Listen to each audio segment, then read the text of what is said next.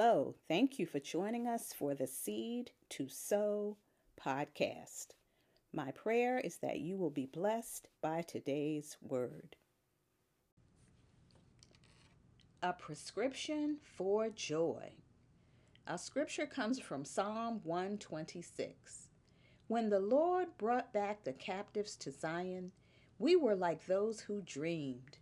Our mouths were filled with laughter, our tongues with songs of joy. Then it was said among the nations, The Lord has done great things for them. The Lord has done great things for us, and we are filled with joy. Restore our fortunes, Lord, like streams in the Negev. Those who sow with tears will reap with songs of joy. Those who go out weeping, carrying seed to sow, will return with songs of joy, carrying sheaves with them.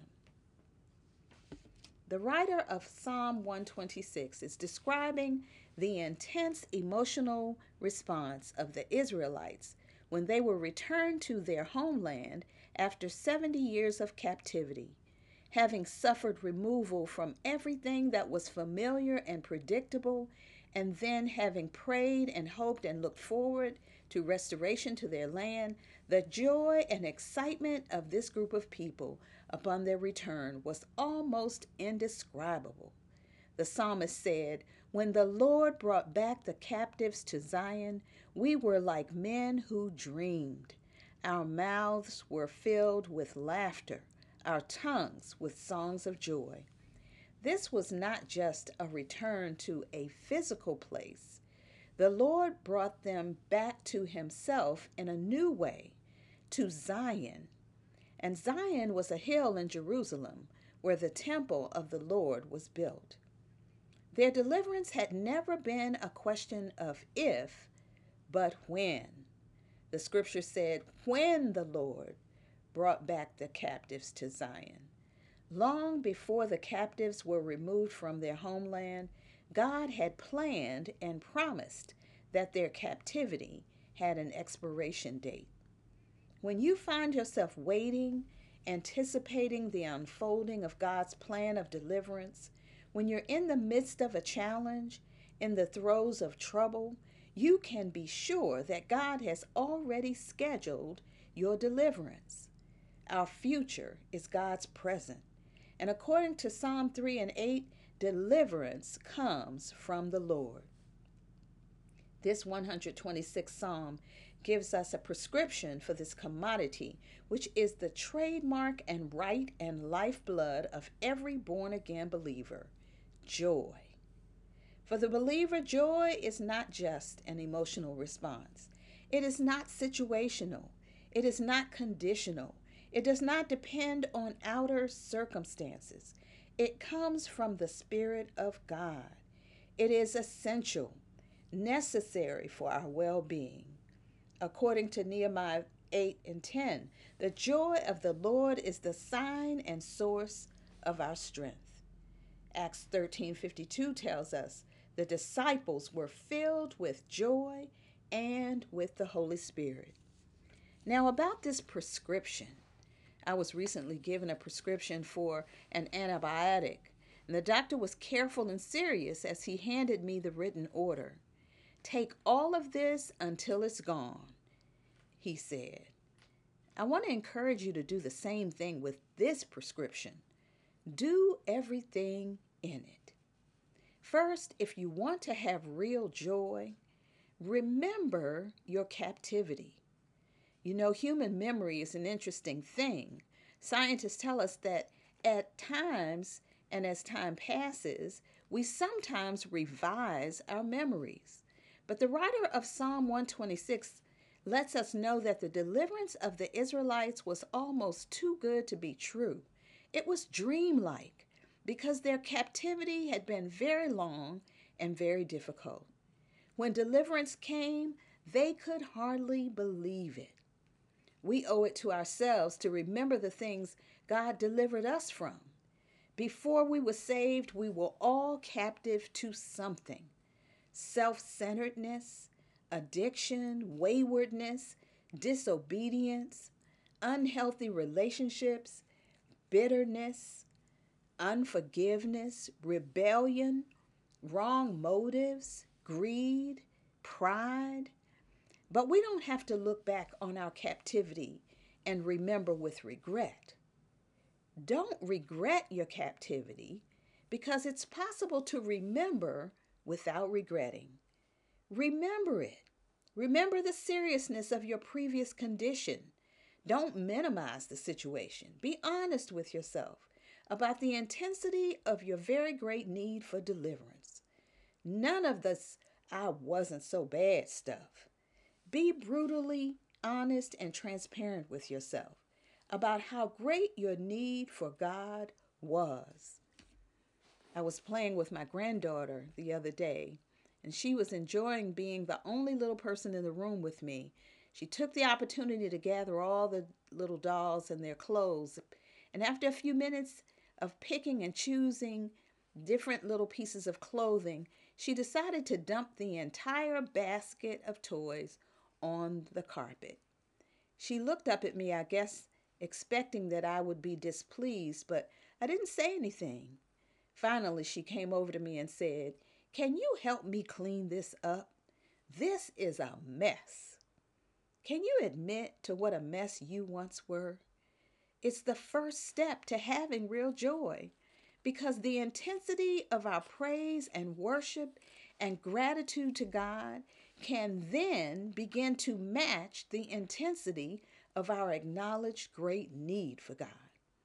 We can remember without regret because we know that God had to allow some serious stuff to happen to bring us to a place of surrender. Thank God for our failures. Thank God for our challenges. Thank God for those relationships that failed. Each experience was a stepping stone to releasing our supposed control in our lives and allowing God to take the steering wheel. I will never forget the overwhelming sense of relief I felt when I got saved and I stopped trying to make minor repairs and patch up my life. And I surrendered to God's extreme takeover. Hallelujah. He is making masterpieces of the messes we were. Second, if you want to have joy, reaffirm the priority of God's glory. The second part of verse 2 says, Then it was said among the nations, The Lord has done great things for them. Other nations were looking on. They were witnessing up close and personal the miraculous ways God was working to save and lift and deliver his people. You see, it's all about God's glory, it's all about God's reputation. God said in Exodus 14, when it seemed that the Israelites would be overtaken by Pharaoh and his army, God said, Pharaoh will pursue them, but I will gain glory for myself through Pharaoh and all his army, and the Egyptians will know that I am the Lord. I want to tell you a secret. We are all to be focused on the glory God gets out of our lives. And there are some of us who are chosen for God's greater glory. Not because we are so good or special, but because God allows us to experience extraordinary challenges that confirm His confidence in us, that we will endure and persevere and continue to trust Him and bring Him the greater glory. Charles Spurgeon said, It is a blessed thing when saints set sinners talking about the loving kindness of the Lord. It's all about God's glory, it's all about God's reputation. Whatever our challenges are, whatever our struggles are, the point is that God will be glorified. Others are watching. And by what we experience and how they see us meet our challenges, others will know that He is the Lord. Third, reflect on and expect more of God's supernatural goodness. Verses 3 through 5 read, The Lord has done great things for us, and we are filled with joy. Restore our fortunes, O Lord, like streams in the Negev. Those who sow in tears will reap with songs of joy. Reflect on how good God has already been and expect more of his supernatural goodness. The writer Robert Louis Stevenson prayed, We thank thee, Lord, for the glory of the late days. Let us not lose the savor of past mercies and past pleasures. But like the voice of a bird singing in the rain, let grateful memory survive in the hour of darkness. Whatever you're going through, let the glory of the late days be willing to wait for the blessings of the late days and let grateful memories survive. When you stop to reflect on how good God has been already, you can't help but have joy. Some of us have learned to expect the miraculous. We expect miracles because we know we are miracles. Because, as it says in Psalm 77, He is the God who performs miracles. Not occasional miracles, not miracles every now and then, but miracles are the norm with our God. We understand that in a moment, in the twinkling of an eye, no matter what things look like, no matter what they feel like, God can turn it around. You see, the Negev was a hot and dry desert area located to the south of Israel. For most of the year, the Negev was a dry and desolate place. But when the rains came, there were times when the rains would flood the dry stream beds rapidly, and in a matter of hours, the streams would overflow their banks. Afterward, in the days and weeks following, the Negev area would be blanketed with abundant greenery, flowers, and natural growth. God desires to overtake and overwhelm and overshadow anything we can think or ask or imagine, to not just fill us, but to overflow the banks of our spirits with His Spirit. This kind of transformation from cracked dryness of life to one filled and refreshed with the water of God's Spirit can only happen by faith, and it results in our joy. Someone has said, He that believes what he does not see shall one day see what he has believed.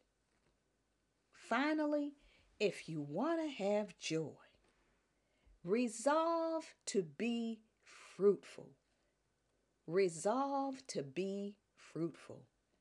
Verse 6 says, Those who go out weeping, carrying seed to sow, will return with songs of joy, carrying sheaves with them. This verse lets us know there is more than one way to come out of our trials. We can come out empty handed, or we can come out with seed to sow. I learned something interesting about seeds. You see, a seed, as tiny as it may be, has three parts there is the outer coat or the covering. There is the endosperm, which is the source of nutrition inside of the seed. But then, most importantly, there is an embryo inside. The embryo carries the potential for new life, for new growth, and for new plants. What am I saying? When, in the midst of our trouble, even in our times of weeping, we resolve to be fruitful, to continue to believe God, to continue to serve Him, to press through our tears and trials with the determination to continue to carry out the work God has given us, then we are carrying seed to sow. And when we carry seed to sow, we are carrying the seed of the new thing God wants to birth in us and in the body of Christ. As small as it is, an acorn carries in it the potential to grow towering oak trees. The seed God gives us to carry out of our struggles have the potential to grow us and others into towering examples of faith. Make up your mind that you will not exit your trial without carrying your seed the seed of faith, the seed of service, the seed of blessing, the seed of surrender to the Almighty God. Surely you remember the story of how Jacob wrestled with the angel and how he said as he wrestled, I won't let you go until you bless me. He was wrestling with the angel, but the angel was also wrestling with him. You see, God had decided that he wasn't satisfied with Jacob remaining a spiritual dwarf. God said to him, Your name is no longer Jacob, your name is Israel.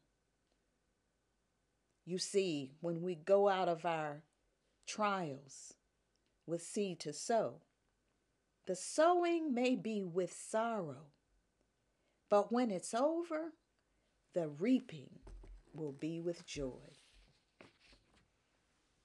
Verse 6 says, we will return with songs of joy and sheaves. That means we won't come out empty handed. You see, songs of joy that this verse talks about are more than melodies that come out of our mouths. A song of joy emanates from deep within our spirits. A song of joy is that song that bursts forth, sometimes when you don't even know it's coming. It's that song you don't need music for, or an audience for, or a choir for. It's the song you sing when you think of God's goodness, how He has made a way and opened doors in your life, when He has heard your prayers for your children and your family members, how He has answered your prayers when you cried out in the midnight hour a song of joy just rises up and you can't help it. You sing, Bless the Lord, O my soul, and all that is within me, bless his holy name. You see, Psalm 30, verse 5 says, Weeping may endure for a night, but when you come out with seed to sow, Joy will come in the morning. Amen.